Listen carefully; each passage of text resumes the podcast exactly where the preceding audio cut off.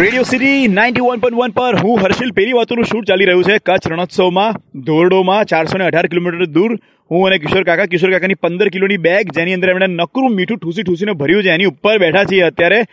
સરસ મજાની ઠંડક છે અને કચ્છમાં હર્ષિલ શું થયું કાકા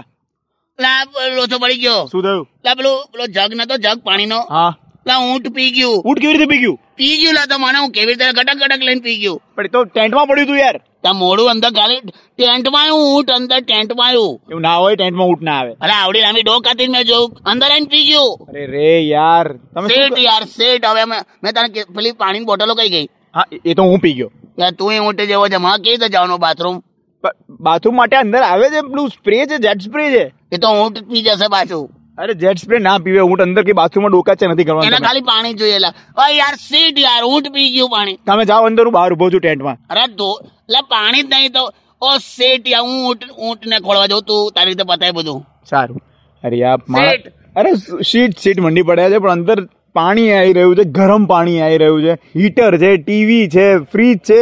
એમને ખબર નહીં શું ખૂટે છે આ કોગળા એવું કરતું તું ઊંટ હમણાં મેં જોયું ગરમ પાણીના તામે- ગળું બેસી ગયું હશે તમને કે ભરતું જ દેખાય છે આ તમારા મીઠા સાથે ઘી- મીઠાના પાણીના કોગળા કરશે ઊંટ ઊંટ પી ગયું યાર અરે યાર એમનું પત્તું જ નથી